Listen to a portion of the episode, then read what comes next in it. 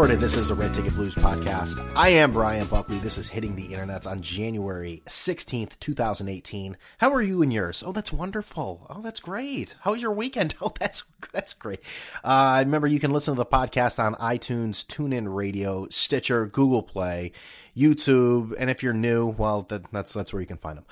And follow me on Twitter at Brian Buck 13 and at Red Ticket Blues. So special guest this week, Mr. Chris Carlin of WFAN, host, uh, one of the hosts of the new uh, show in the Francesa spot on WFAN, CMB, Carlin, uh, Maggie, and Bart, uh, with a special guest host.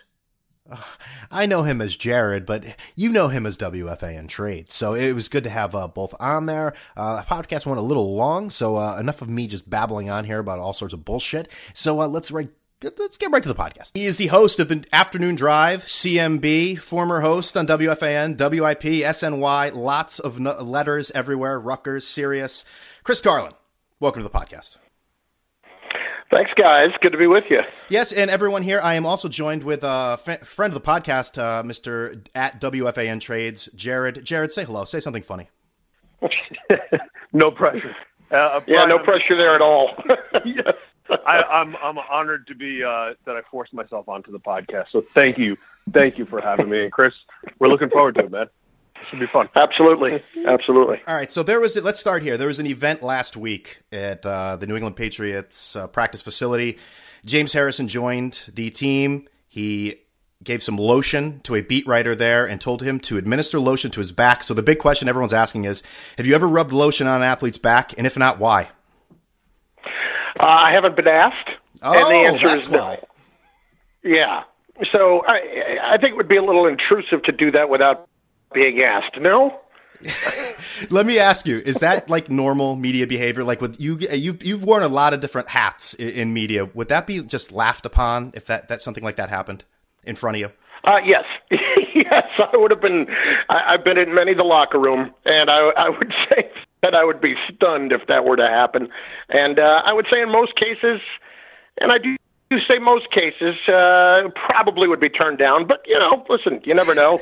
Certain certain athletes are, uh, you know, they give out information. So uh, when they do, I'm sure guys are happy to reciprocate and help them out. Literally, like scratch your back, rub lotion on my back, sort of thing, and then it'll be reciprocal. Exactly. All right. Exactly. Uh, like I mentioned, I mean, you've had a lot of different hats in in media, and and I'll let Jared jump into this. I mean, there's a lot of you're taking over a spot from Francesa, the this new uh, Mongo Nation, these younger people getting into the show.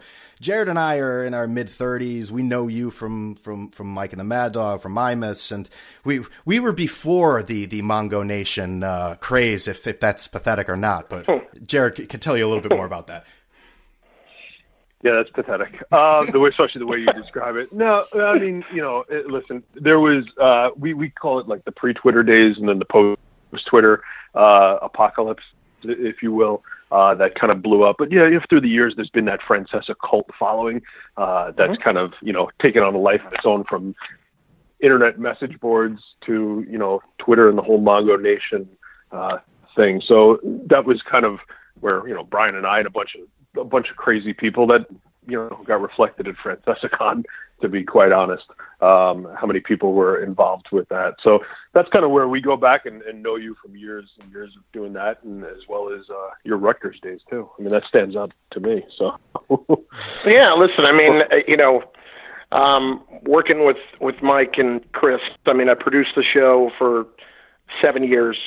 I was on the show for seven years, produced it for six and a half, and you know, working for them was, I mean, it was a ridiculously uh, it was just a ridiculous situation. And I mean, the, the fact that I used to be driving around delivering, uh, you know, for a drugstore in, in college and, and after college, frankly, um, uh, you know, up until I got a part-time job at FAN and an internship, it's just the mere fact that uh, a couple of years later I was producing that show was, it's just, you know, beyond ridiculous that I even got that opportunity and never thought that something like this was possible. But at the same time, I mean, you know, I, I listen. I'll be the first to tell you how much I learned and how much I owe to those two guys and uh, everything that uh, that they meant for my career, certainly. Let's bring in the one other guy you work with there. You you worked at WFAN with two difficult egomaniacs in Francesa and Imus. Who was more difficult Yeah. to work with? Uh, Imus, definitely. Now you'll you'll notice I am bald now. Uh, I was not bald when I took the job producing the show, uh, and that is not a coincidence by any stretch.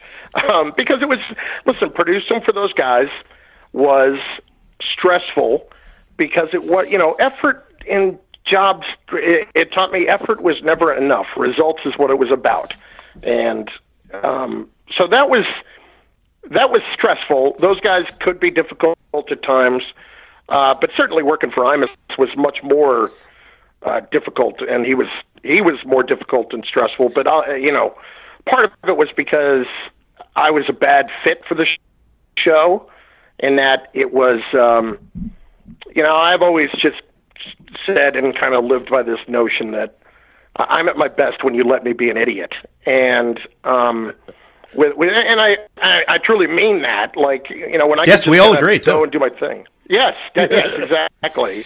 Um, I I kind of look at it like that, and uh, you know, with Imus, it was kind of produced. You know, you you were expected to be funny all the time, and um, but like in a prepared kind of way, and.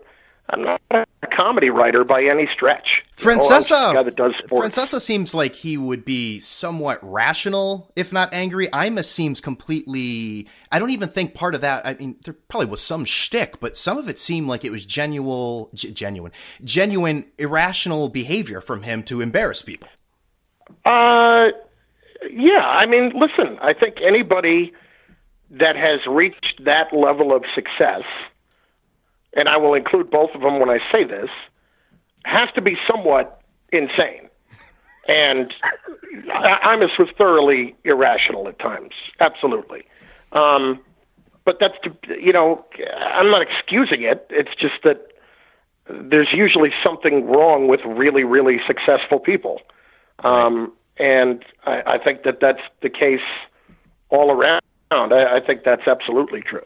You you touched So, on it. Listen, Go ahead. I mean, there's there's no uh, uh, when the first thing when people Google your name, and the first thing that comes up are YouTube videos of you being fired and being embarrassed. It's it's not fun, but you know, at the same time, I mean, it it was what it was. It was good for my career, and I wasn't there the day he got fired, and or the day he said what he said, and as a result, I had the greatest time flu in the history of man. So I'm good with all that. You became you you just touched on this. You became a personality of sorts on Imus and Mike and the Mad Dog. Was, I mean, was that something you ever wanted, or was that just sort of thrust upon you as the storylines of the show go? Oh, no, I wanted to be on the air. I always wanted to be on the air, but I always wanted to do games. Right. You know, that was kind of my first and foremost love. I didn't really think about doing talk shows or anything like this at all. And uh, you you do become part of the show with Mike and Chris, and primarily you're a target, and that's all good. Um, it's part of the gig. It was it was fun. Um, you know, with Imus, there were there weren't many times. I'm not going to lie to you guys. There was not many times it was fun. You're getting up at at three thirty, four o'clock in the morning every day, and you're expected to go in there and, um, you know, uh, just deliver day in and day out, and you get hammered. Um, I, it just wasn't a good fit because it wasn't uh, my strength. I, I did my best with it, but it wasn't a good fit. It wasn't fun for me by any stretch. Uh, but it was a means to an end, and we all go through those kind of periods in our careers. And I mean, you you left WFAN, and uh, obviously Francesa, a big part of WFAN here. When you came back to see him or speak to him, I mean, did the relationship change? I mean, obviously that the whole incident with Calhoun, where Mike was just a completely dismissing jackass to you, and I love Francesa, but it was completely unfair. Um, what's the conversations you have with him when you're no longer an employee? I mean, did it change? Was it like a nurturing thing before? Now it's like your competition. Get out of my face. No, I would never call it nurturing. I would call it, um, you know, there was tough love involved, but it did make me better. There's no question. Um, as far as our relationship, I, I mean, here's the full story, guys. Okay, here's what happened. You know that whole thing on the air with with uh, and Calhoun. Um, to be fair, I probably shouldn't have been the person saying that on the air. That I had been hearing and traveling around the Big East doing Rutgers basketball quite a bit that year. That the Jim was really thinking about packing it in.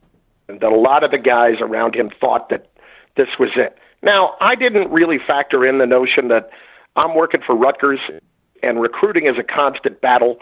And maybe that's not my place to be saying that. I didn't say he was packing it in or whatever. But really, here's what happened. Um, Mike and I had that incident on the air. Um, he called me off the air. I was at SNY at the time. And we had a shouting match on the phone uh, after the fact. This was five minutes later. Um, nothing that we haven't had a hundred times. Okay. And I mean that, you know, and and that was the great thing with working for those guys is that you could get in an argument and it could be nasty, but it was over in five minutes and it was over. Um, what happened was the following week. Now that was on a Thursday, right?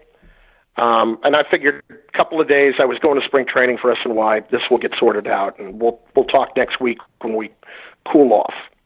Um, you know, Mike was a jackass on the air to me. Absolutely true, but that's you know that's fine.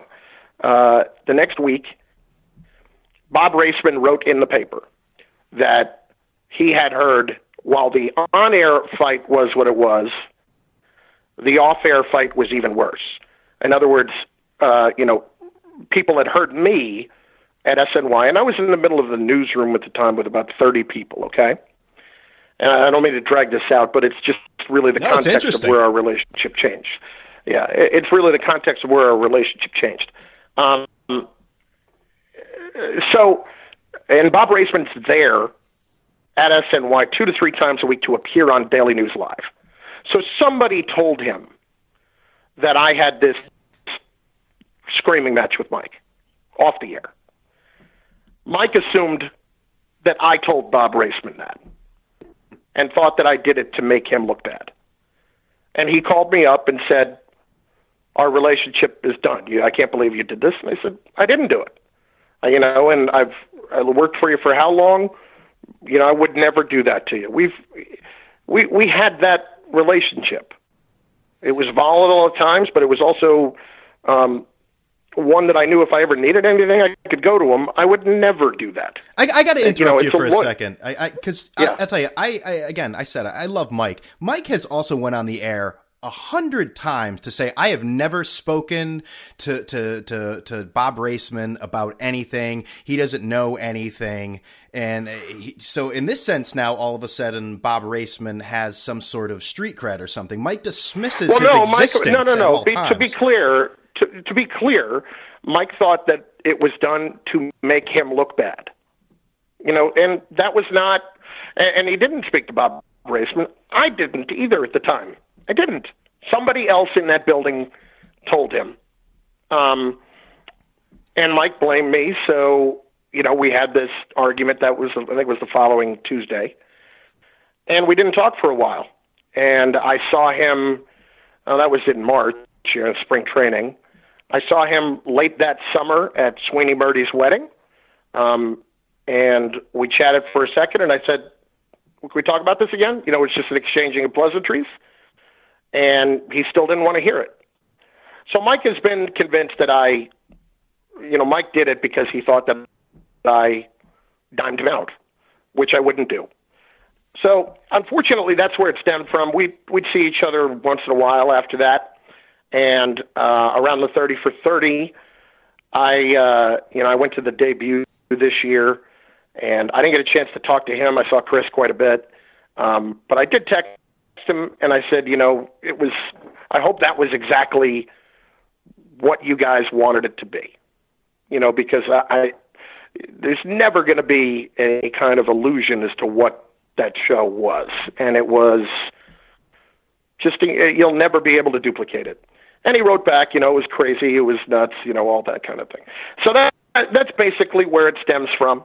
Um, I sent him a note uh, a few weeks back. He left me a note at the station, uh, wishing me good luck, and I sent my note to him uh, that was basically expressing my uh, thanks for his role in my career, because you can never deny that. But you know that's where it all stemmed from. It's, it's uh, and I'm again didn't mean to drag on, but oh that, no, this is there's this been is a lot great of stuff. Well, Yeah, there's Chris- been a lot. Chris, you have there's been a idea. lot said about it, cool. and that's where it is. Uh, it's it's that's an amazing story to hear. And as you're describing that at the end, all I think about is when one president leaves and he leaves like a note on the Oval Office desk for the next guy coming in. That's what I picture. I it probably wasn't as grand as that, but like I, I I think that was probably in Mike's mind a little bit. Yes, he, he left one for me, he left one for Bart, and he left one for Maggie. Well, that that's very nice, and I'm I'm actually Mike always alluded to on the air that he gets letters. He, it sounds like he actually got a letter from you, which is like amazing. Uh, I mean, As opposed to an I, I would, I would, I would term it, you know, about the length of a thank you note. You know, it was, hey, Right. you know, listen, no matter what our differences are, um, and the fact that our relationship isn't what it is, and that's disappointing to me, I'm going to acknowledge this. And Yeah. he, you know, just wrote back and said, hey, good luck with the show. You know, No, that's- so that's where we are, and and it's it's fine. You know, it, it, we all kind of uh, just pick our spots and what we want it to be, but uh, it, it, that's where it all stemmed from. That's where it all stemmed from. Very, very interesting. Um, let's let's get into a little uh, sporto stuff here. Um, you're back full time. You're getting into football here with WFAN. Uh, now the rumors today: Pat Shurmur is the Giants' head coach. Your thoughts on that? You know, at first I wasn't terribly excited by it, and tonight I was actually doing some research on it. And I'm getting a little bit more encouraged by the move. I always felt like they needed to go with an offensive coach when you have the second overall pick in the draft and everybody's looking to see if you're, you know, everybody thinks you'd be crazy not to take a quarterback, right? Right. Um, I think that uh, when you look at Shurmur's history, he has nourished along some good quarterbacks and gotten, and even some guys who weren't that good, but had gotten the most out of them. Um, McNabb, uh, Bradford in his rookie year was offensive rookie of the year with with Shurmur working with him. He got something out of Colt McCoy in Cleveland. Think about this, guys. His two years as head coach in Cleveland, he had Colt McCoy and Brandon Weeden. I mean, jeez, you know, you can't win with that.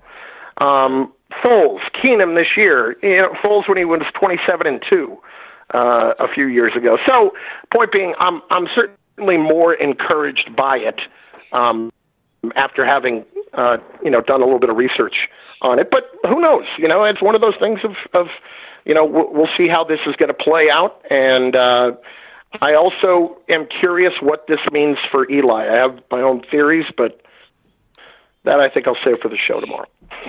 Oh, thanks a lot. Chris, can I ask you a question? And uh, as a Giants fan, I'm almost afraid to find out what your answer to this is. But I mean, Hmm. the the odds-on, you know, assumption was obviously Patricia uh, and McDaniel's, and it looks like right that's neither one of them are going to be. Does it say anything about the Giants organization or what the Giants organization puts themselves out as? Whereas maybe that's not not hundred percent true anymore. Uh, I- no, I don't think that's- you know. Yeah, I don't think that's the case. I think guys look at the different situations around the league uh, when evaluate. You know, when you're a candidate that is up for multiple jobs, where can I have the easiest chance to go and win in the short term? Because these younger coaches now, um, they only get two or three years before they can prove they're worthy of that next big contract, right? Um, so if that's the case, I- think when you look at the Giants' situation, you've got a lot of money tied up in the defense. You've got the quarterback situation, which is a mess. You have an offensive line that needs to be fixed. You don't have any running game to speak of, and uh, you don't know outside of and and you've got Odell, which who is a tremendous talent, but this contract thing's going to be a thing. It's going to be a thing. So Yeah. at some point, I, I just think in the short term, I think these these guys uh, tend to look at these things in the NFL now. When you're a young coach getting an opportunity, where can I win? Not necessarily next year, but in the short term, next two to three years, so that it will prove I am worthy of the of the longer contract and not back as a coordinator in two or three years. Yeah. uh, It's I- just, I mean, that it's just I guess the the way I I shouldn't have uh, the way to put it is the Giants just aren't at that spot right now. They're still a great job. Yeah, and were you were you surprised in term? I mean, it's listen, he's gone now, McAdoo. But were you surprised at how poor it just turned out to be? And then the other half of that question is that on his way out the door, he took Reese with him. It, was there any other choice? I mean, you- in my opinion, no. I mean, they had they both had to go. But were you surprised? Well, they no, minute? they, they absolutely had to go. And hmm. I I mean, let's be frank about it. I think when you look at the history of Jerry Reese over the last several years, it was time. I mean, you know, the, there were just some massive mistakes that were made. Um, Think about this, guys. Somebody pointed this out to me the other day, and it just bears repeating. Ereck Flowers was drafted higher than Odell Beckham. Think about that for a second. Um, and uh, uh, so Jerry had to go, absolutely. Um, you know, surprised. It's hard for me to say because I spent the first half of this year down in Philadelphia, so it's hard for me to evaluate the entire year with McAdoo. But I would say that, um, am I surprised that he is gone? He doesn't strike me as a Giants kind of guy, if that kind of makes sense. So I'm not terribly surprised. I got to ask this: you you're, you're, you were talking about uh, you know possibly drafting a quarterback with Blake uh, Bortles. Uh, I guess we'll call it improvement. Some people want to make it seem as if he's all of a sudden this great new quarterback, but his improvement does. I mean, wh- what do you what does that hold in future for uh, Mr. Eli Manning at this point? Because it, it seemed to be predestined that he was going to be the quarterback for the Jaguars next year. Yeah, I, I, I don't think it means he's not going to be. Um, I don't put it this way. I don't think that Blake Bortles his, fifth year option is for 19 million, and they could cut. They picked it up, but they can cut him at any time without any responsibility, without with limited responsibility, and. I don't think that he has proven himself to be worth 19 million to the Jaguars yet. What if he beats the Uh, Patriots? So I, if he beats the Patriots and he plays well, it's going to be hard to argue to not keep him. It's going to be awfully hard to argue. Um, you know what I kind of uh, liken it to? Think about um, the Ravens of 2000. You know, they go to the Super Bowl with Trent Dilfer, right? They win the Super Bowl, and the next year they they went out and signed Elvis Grbac because Trent Dilfer wasn't good enough. Now, Elvis Grbac turned out to be a nightmare for them, but it, it's kind of a similar situation.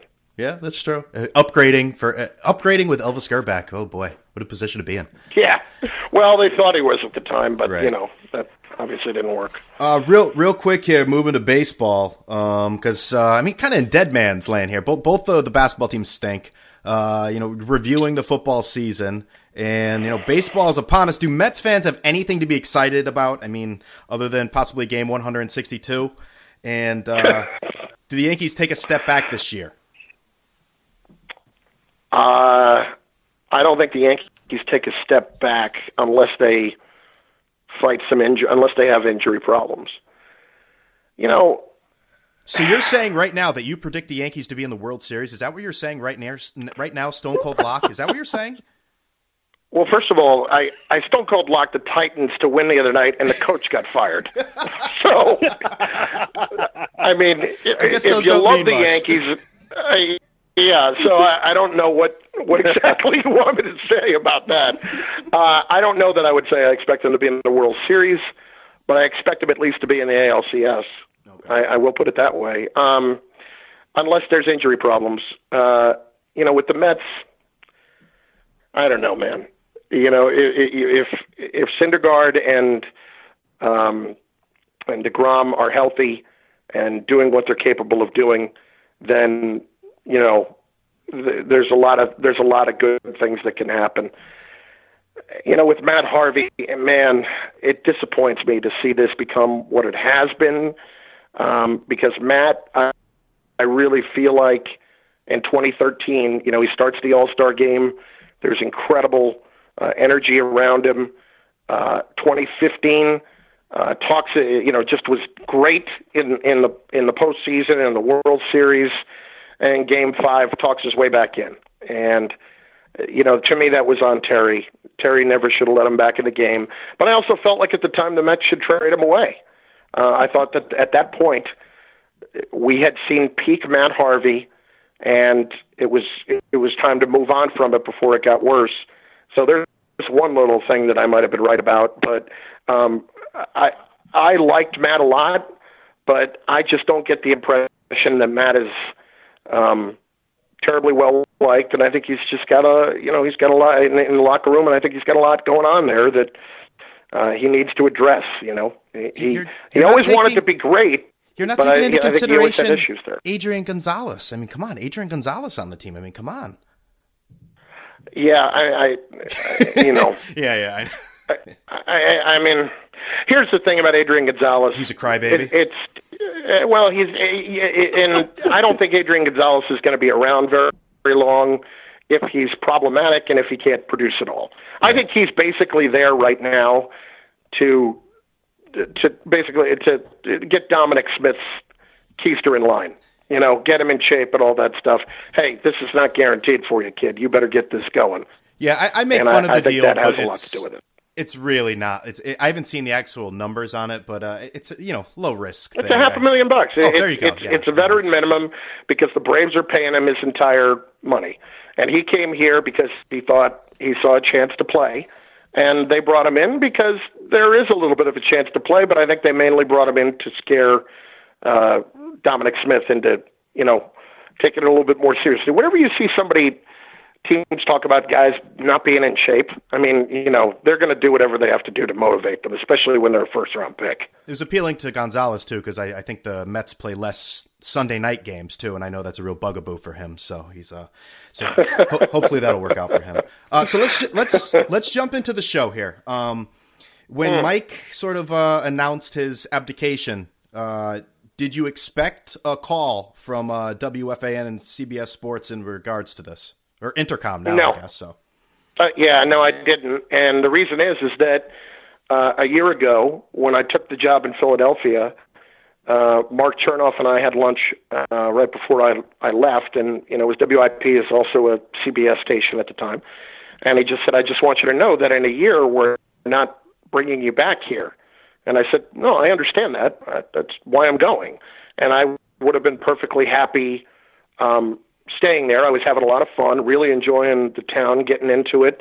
Um, they were getting used to me, but um, in October or somewhere along the line, uh, that changed, and I got a call in late October. We, my wife and I, did not. We moved uh, out in western, uh, southwestern Jersey, um, near uh, you know south of Princeton. We had been further north. Um, you know, in in August, and we had a nightmare of a move. So I can guarantee you there was there was no subliminal plan there because if there had, uh, somebody owes me a few bucks and hours of aggravation uh, with what we went through. But um, no, listen, I, I didn't expect it at all. I really didn't. I I when it came, um, I was blown away and thrilled, and um, but because it honestly would be the only place that I would have left for uh, because I was really thoroughly enjoying it in Philadelphia. And boy, they're having a hell of a year. Absolutely, absolutely. All around it, the basketball team's getting better too. They're becoming respectable, over 500. Um, I was talking to Jared about the show about this, and uh, Jared, you you were wondering like how was the actual presentation to Carlin, right? Right, like uh, yeah, I don't think there was a demo tape that you had to send in, Chris. I mean, no, I assume no. Uh, yeah, I mean, what is what's the conversation of? Hey, are you interested to jump in to take Mike Francesa's time slot? Like, I mean, I, we're just curious as to how those conversations sure. went. Uh, the conversation, the first call was Mark calling me and saying, uh, "I want to get you back in the mix here," and what that means is I, I I'm really strongly considering putting you in afternoons with um, a couple of other people, is okay. what he said at the time. Mm-hmm. Um, and then, you know, I met with Bart, and I know it was long rumored, and, and Kim Jones was very much in the mix, but Kim decided it wasn't for her. Um, and uh, because she loves her reporting job, and that's completely understandable. And you know, Maggie was uh, was in the mix uh, all along as well, and but she didn't even know she was, and uh, so that's how it kind of came together. And and Maggie and I um, went out and had dinner, and I explained all about it to, to her and what I thought. And um, I, I had known Maggie reasonably well. I didn't know Bart at all, uh, other than to say, to, other than to tell him the first time we met. I said, you know, I used to kill you when you when I was on SNY, and he looked at me and said, "Oh, I know, I know, I'm fully aware." and I said, "I do think at one point I might have said can't wait, more like can't tackle." And he said, "Yeah, no, I I know you said that, yeah." so he was aware of everything. But Maggie and I had dinner, and and um, she was having a really, really good career, really on on a path of doing some big things. She is very sharp uh, so that's kind of how that all came together. And then it was, uh, we didn't do any, um, you know, fake shows or anything like that. Um, yeah. We the first time the three of us were on the air together was, or, or really um, spent much time together was uh, in December. We, you know, we got together a couple of times and talked about things, but um, on the air was the first time that we did anything by the microphone. Uh, with each other. Uh, was in December. So when you're creating this, you, you, you producers, management, I mean, you're taking over Francesa, which is obviously an incredibly unique voice. Are you guys taking into consideration the Francesa audience and the construction of the show, or are you just saying we're putting together a new product here, and unfortunately, you know, the vibe of the Francesa show has to be, you know, sort of a yesteryear thing?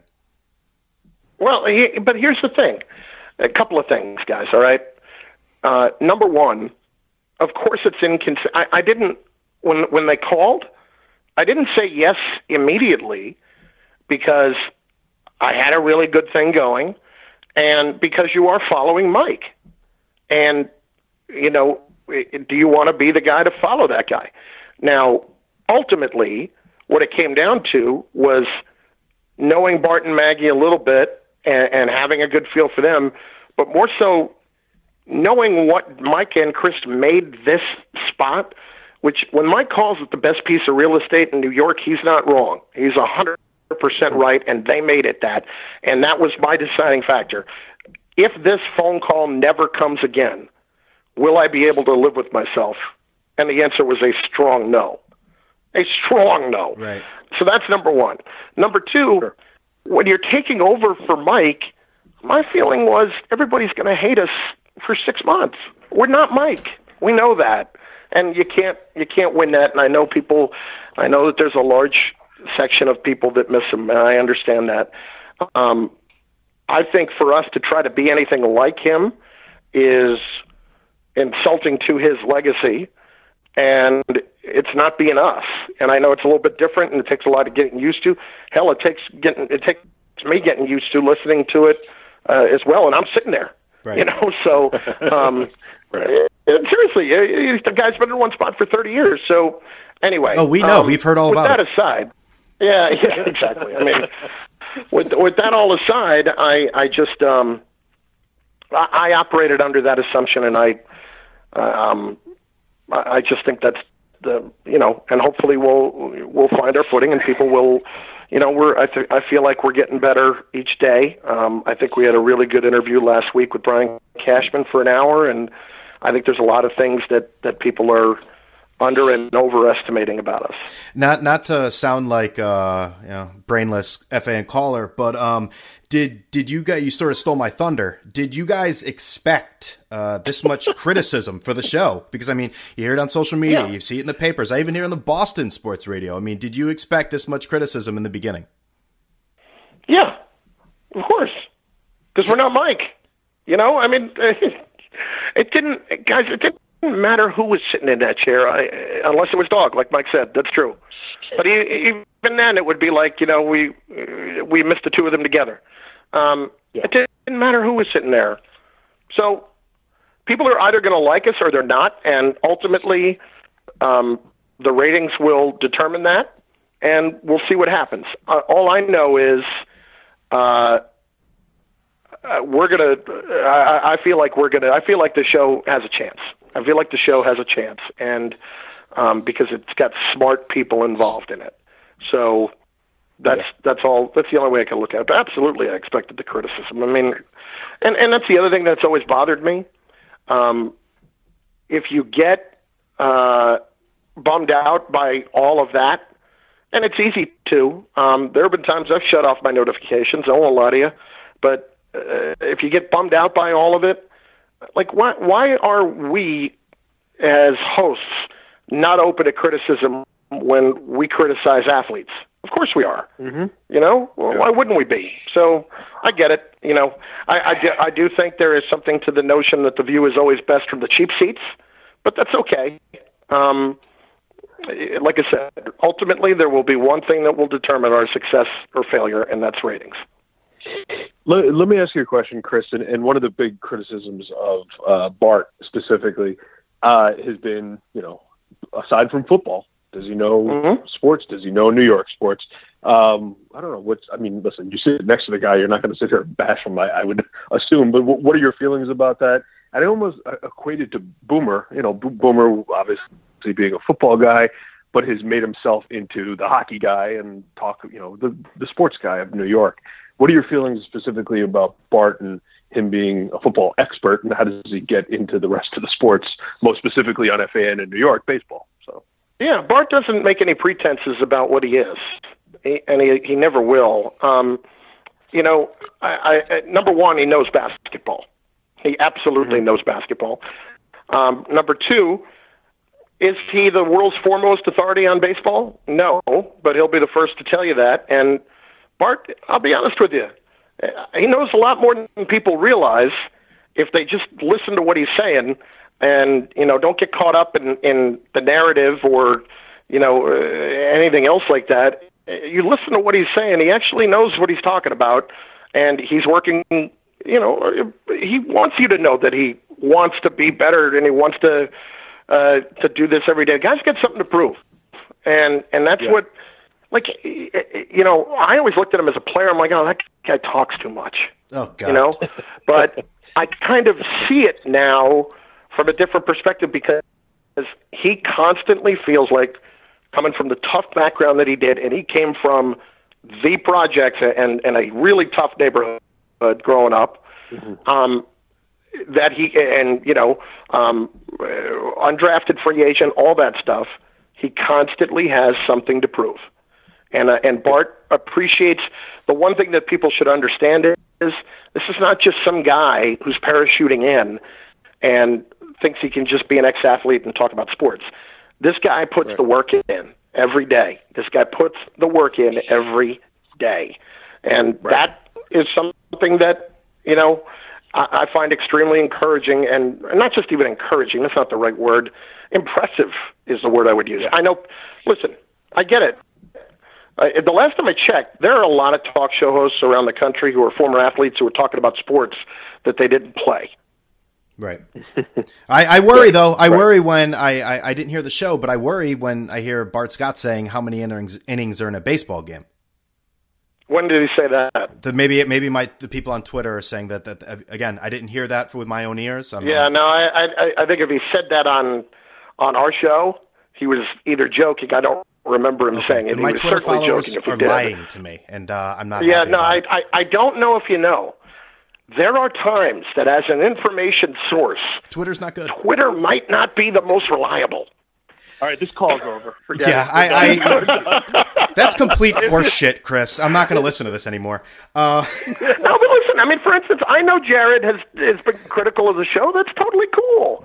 I get it, you know, but that's that's that's fine. But the uh, but like Bart never said that and Okay. and meant it. Fair enough. If he said it, and I don't remember him saying it, I'm totally honest with you. I don't remember him saying it. But if he did, I guarantee you he was joking. okay, okay, that's very good. Um, some some people have. the answer is not the nine, right? Right, Brian. The answer's It, it is nine, I believe. okay. I saw it on Twitter, Gotcha. but I just want to Yes. double check. Okay, And your standard game, that, that's what I understand. standard game. Thank you for clarifying. We're on the same page. Um.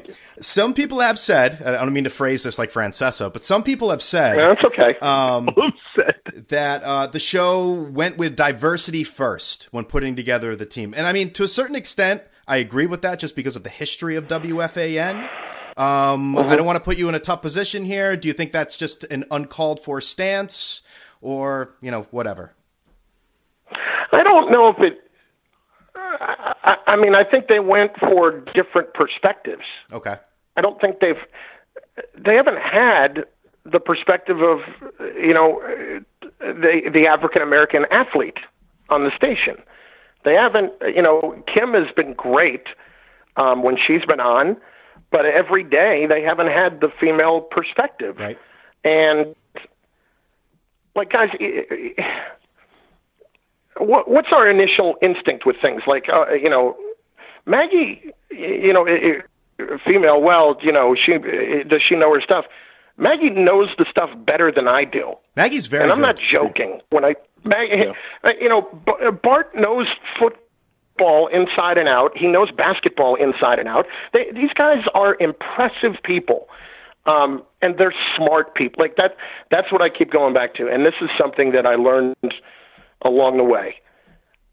If you surround yourself with smart people, you're going to have a chance to be successful. And I know that sounds like a cliche type thing, but I've been around a lot of dumb people in my life. and it makes it harder to be successful when that's the case. And, including this podcast. Loudmouth is on Loudmouth is on the air. It's still on the air now. But Sean and I had a great run because I was working with smart people there. Um, mm-hmm. Philadelphia, our ratings were going up, and we were about to pass Mike Missanelli, who's a staple in that in that um, market because we were around smart people. And this is the same thing here. And and I don't mean to make it seem as if you know I walk into a room and I see a black guy and a woman there and I blush. I'm just saying that you know the the illustrious history of WFAN with women and minority uh, hosts. I mean, you could fit mm-hmm. that Hall of Fame on the back of a sugar packet. It's not really that long. So I, I, I that's kind of where I, I, I just kind of went with it. Like, oh, that maybe they are forcing it there. But at the same time, like I've said, uh, Maggie's very good. I think I definitely have to be a believer more in Bart. Um, but I think having someone like Here, you. Here's all I can ask you to do. Uh, you know, honestly, here's all I can ask you to do. I'm not just saying because remember, guys, I, I got, I, you know, this is my career too. And like I said, if I, uh, not two, it is. Uh, if I wasn't confident in in the ability of these people, I wouldn't have taken the job. Right. Um, because you also, as much as um, I was talking about earlier, that you know, could you live with it if it came along? Well, if it came if it came along and you felt like you had a chance, and you said no, then you'd really feel crummy, right? So I, I when it came along and I felt like it had a chance, and it wasn't, you know, listen, I, I'm sure that diversity is part of it all, but I think it's about the perspectives of those of you know an African American athlete, uh, a female, um, smart perspectives of people that are just different. You know, Bart grew up in a, I grew up in the upper middle class, man. You know, uh, Bart grew up, like I said, in a tough neighborhood. Maggie grew up in in Binghamton, New York, but at the same time was always a huge Mets fan growing up and and and a Bills fan. So massive sports fan. So I, you know, I genuinely like being around people that I haven't heard what they think about things before. That, that's an excellent answer. That is that is it's it's three perspectives. I mean, and it's it's it's obviously working in your mind as you say. And I mean, I've I've listened to the show, and I I do feel that there are elements getting better. I think there are elements that uh definitely need to improve on. And again, you know, I'm a nobody here telling you, but I'm just telling you as the listener's perspective. I'm not sitting here in some boardroom telling you, well, Mr. Carlin, I mean, this just has to be better. But I mean, I, I think there there's something, I, I don't like the videos. I don't like the hashtags. Uh, I think uh-huh. you guys need to be more negative, uh, just because I think sports radio is better when it's negative. And when is there any better time for negativity in New York sports than now? Uh, your thoughts, Brian? Shut up, or maybe you have a point. No, I I, I think there are some points to it, but I, I think um, negative doesn't necessarily mean screaming every five seconds. True. I mean, you know, listen, uh, uh, uh, for Pete's sake, I mean, I was destroying the Jets a few weeks ago. Um, I was killing the Giants. Uh, the Mets, I absolutely hammered day one because what the Mets have done is just um, sickening in a lot of ways. You know uh, that they have that that they have let this become what it's become right now bothers the hell out of me because there's no reason to not be spending some more money, but they're they're obviously in a position where they can't afford to at the moment. Um, but you know all those kinds of things. I, I think you know, there's negativity, there's there's critical negativity, and then there are the times when you're going to go on a rant. Right. And I haven't done that yet because, frankly, I haven't felt the one big rant yet. It'll come, but I don't want to be fake about it. I don't want to walk in the door and scream and yell on day one. Um, I don't think we're all happy-go-lucky. Uh, you know, I think, uh, but but listen, if we if this show was perfect, we, we should just quit. You know, I mean, it's got to get better every day. I do think there. I, I'm with you. I think there are elements that um, are getting better every day, and I and, and we're getting to know each other every day. Uh, but I also think that there are areas where we need to get better. And you know, I, I sound like an athlete when I say this, but there, there's a lot of things I need to do better. So um, that's why I love it. It's it's a challenge, and it's on the biggest stage that it can possibly be on, and I'm beyond fortunate to be in this spot. Uh, Chris, one of the things that we just talked about was uh, Twitter and social, well, social media, but Twitter in particular. You uh, you've always had a pretty good presence, I would say. You've definitely, I think, picked up the steam uh, interacting with the audience. What's your perspective on Twitter interacting with the audience? Do you like it? Do you does it get you mad? You obviously sometimes you shut off your notifications. Maybe it depends what kind of mood you're in. Um, what are your th- thoughts on Twitter specifically and interacting with, with the? Uh, I I, I I love Twitter. I do. You know, it's funny. I find myself going into. Um, uh, yeah, I tweet more during the games now. Um, I like it a lot. I do like it a lot. I'm trying to. I never really did these ask me anything things up until a few weeks ago, but I kind of like doing it. Um, and listen, you know me. I, Must I'll be brutal. Some and, of the questions. Anybody who's in the public eye and they ask questions, ask me anything. Those must be some some crude things asked. I would assume. You, you get some, but you don't really not not as much as you'd think.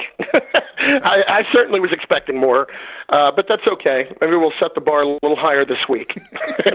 Somebody listening will, will get it. But uh, I also think that um, I think it's crucial now. I think Twitter's yeah. crucial. I think all of it's crucial. You know, it seems like Twitter and Instagram are the ones, and, and really you know, Facebook, like, you don't like the videos, okay.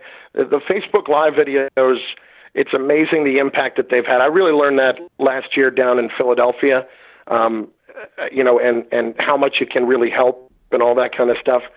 Um, I was kind of like you. I was like, all right, do we need to be out there giving away everything. You know, Mike always talked about that too. Like you didn't like give, the notion of giving away your opinions. But he's on, on Twitter. the polar, the polar opposite side of it. I mean, he's mired in the 1950s. You know, where there's still a milkman. So I mean, he's not really. Well, thinking... yeah. Listen, I get that. I I think the idea of tweeting during the games, uh, like I did this weekend, is just more around uh, making it feel like eh, I got to connect with the audience. You know. Yeah we gotta we gotta get to know each other. Uh, I mean, I was around before, but we all got to get to know each other, and this is about the best way to do it. We're we're to do some things where we go out to bars and tell people to come and watch some games with us, and you know, so we can connect with some people that way. Uh, honestly, things right now are just logistical. I told you I moved out.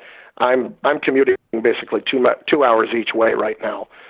Um, and we'll move back closer to the city soon. But things like that are, you know, kind of prevent that at the moment. But we'll we'll get uh, out in the community more. But I love I love the social media interaction. I do. I, it's positive, negative. It's all there. Um, the negative stuff. Um, only when it come to, when it came in massive droves did I did I really turn it off. And there are times you just ask yourself, like, is it useful to look at this and see people barraging you with comments about how much you suck, you know, sometimes it's not useful. so uh, you just you gotta you gotta tune it out, and and it's not useful in me with the show either. You know, if I think about that stuff, it's not going to help our show. It's going to make our show worse. So. Chris, mm-hmm. I, I want to thank you for coming on. I know you stayed a little longer than we uh we, we had agreed to before, but, but I got uh four quick questions to to play us out. You ready? Sure. All right. Given the name similarity, how often do people call you Craig Carton? Uh, you know, he got it more than I did at the beginning. Uh, when I was on that show at the very beginning, he got it a lot more than I did. Um, I would say uh, not terribly often. Although recently somebody did send an email to to somebody at uh, CBS or Entercom. How can you employ this guy after he just got indicted? so, yeah, so it's like, well, it wasn't it wasn't me, but that's You give this guy a drive time show when he built millions out of people? You're disgusting, Mark Chernoff. allegedly and you know, Allegedly, he yes. maintains his innocence. Of course. Uh, number two, fine. will society accept romantic relationship with robots in the next 25 years? God, I hope not.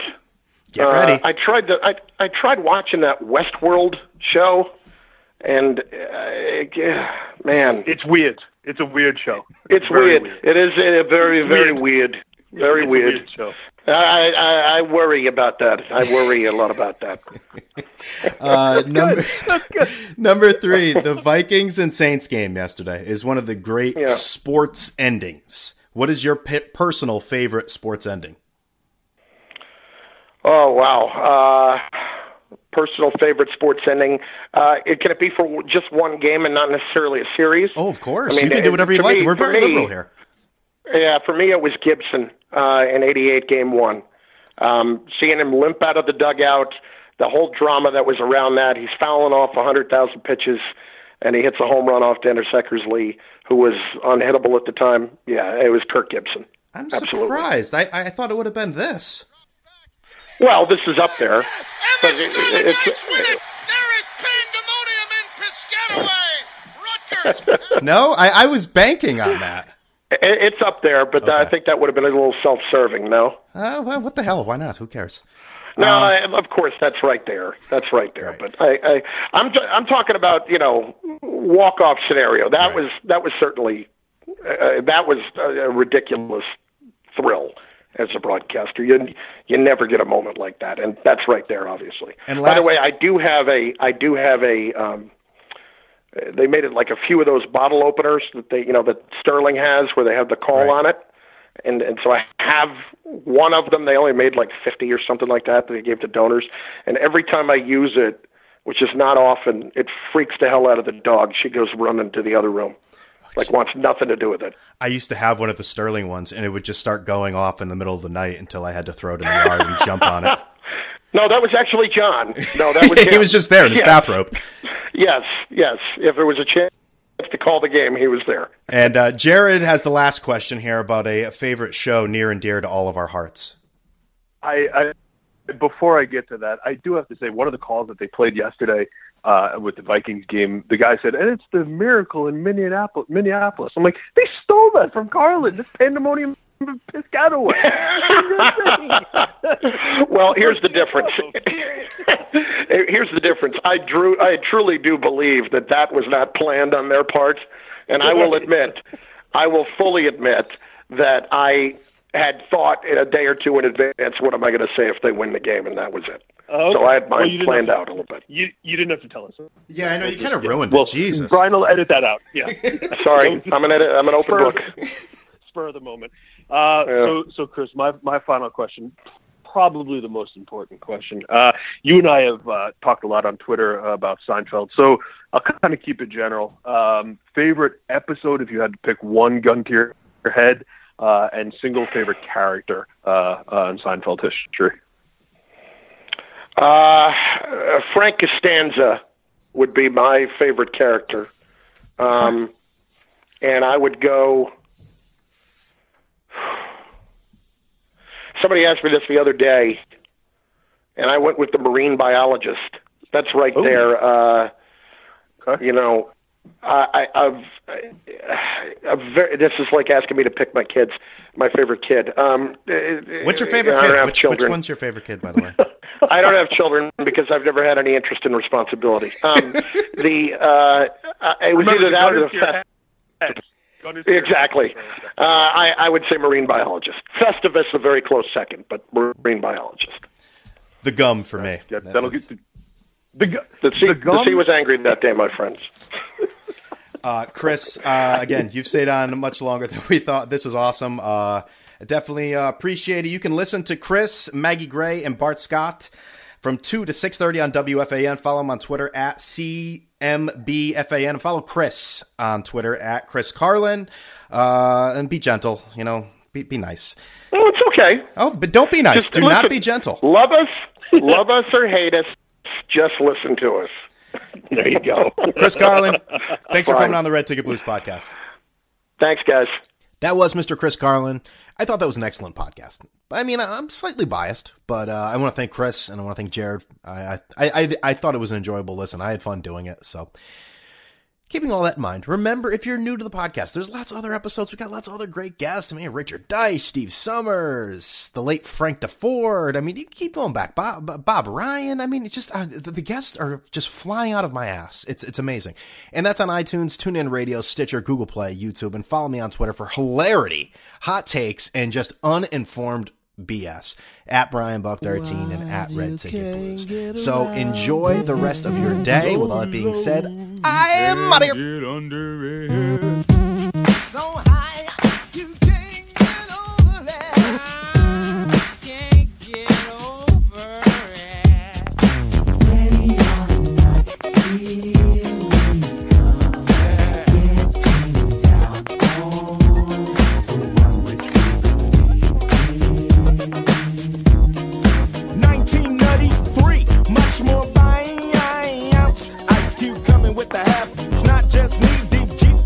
Small. Atomic dog, like your behind. Heard through the grapevine. How much longer will you be mine? And I'ma tell ya, I don't like drama. So do I have to put my hand on your mama? Cause nothing but dinner, damn booty with a crew. But I'd rather be with you, boo, and make you say humdrum. Tweety dum, humdrum don't succumb when I'm done bucking hits. One nation under a groove, getting down for the funk of it. Tear the roof off this mother like we did last night, son, and hit you with the pop